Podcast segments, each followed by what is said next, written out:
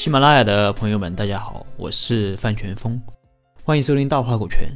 那么前面几期啊，说了股权众筹怎么怎么好，有的朋友可能已经跃跃欲试了。但这一期啊，我得说一下股权众筹的一些法律风险。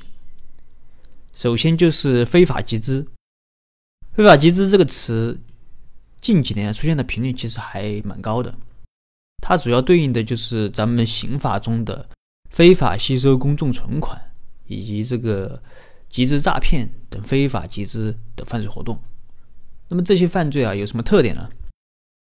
最高人民法院在二零一零年曾经颁布过一个司法解释，这个司法解释叫做《关于审理非法集资刑事案件具体应用法律若干问题的解释》。根据这个司法解释，我总结了非法集资犯罪的四个特点：第一是公开宣传，包括通过媒体。传单、手机短信这些途径。第二是承诺在一定期限内还本付息或者给予回报，这个不仅仅是给予现金的回报啊，包括给股权、给实物的回报。那么第三点是向社会不特定的对象吸收资金。第四点是吸收到的资金不用于生产经营，而是用于其他地方。那么我们。该如何去做才能避免被认定为非法集资呢？我也总结了四点：第一是不能以公开的方式向不特定的对象融资。虽然我们平时啊可能在向不特定的对象融资，但是啊这个得有一个度。比如说你向亲朋好友或者同事，那这些问题都不大。至于其他人啊，就要掌握一个度了。如果你做的太过啊，通过互联网或者短信啊、QQ、微信。到处打广告融资，那么就有可能涉嫌非法集资了。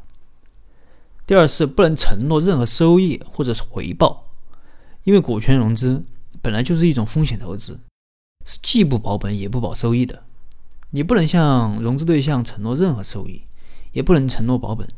如果你对投资人承诺收益，如果没有达到，你有可能会涉嫌诈骗；如果达到了呢，你也有可能涉嫌非法集资。同时啊，也不能暗示投资人，让投资人误以为能保本保收益。就是有朋友会说：“那我不在合同里面写行不行？”我口头给他说，反正他也没有证据。那如果别人录了音呢？对吧？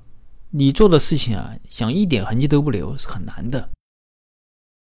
第三是融到的钱啊，要真正的用于生产经营，最好有清晰的账目，然后啊，定期向股东们公布。如果你认为，从别人那里拿了钱，就可以随便花，也不用承担任何责任，那可能你最终就要承担责任。第四，也是最后一点，其实做到了上面几点，已经没有什么大问题了。但最后还是要注意一个问题，就是人数的问题。我们国家证券法规定，公开发行证券，也就是这个上市，是需要咱们监管审批的。那么这个证券法是怎么定义公开发行的呢？主要就是向不特定的对象，这个上面已经提到了。那么第二个就是人数超过两百人，这个人数大家心里一定要有数啊，不要超过两百人，超过两百人就有可能出问题。咱们刑法专门有一条罪名是针对这个，叫做擅自发行股票罪。其实说了这四点，大家会发现一个问题：只要你是真真正正好好做生意的，给投资人把风险说得很清楚的，那么国家其实是比较支持的。因为股权众筹这种比较新颖的模式，对于解决民营企业融资问题啊，是有非常积极作用的。用好了，对咱们经济发展也是有贡献的。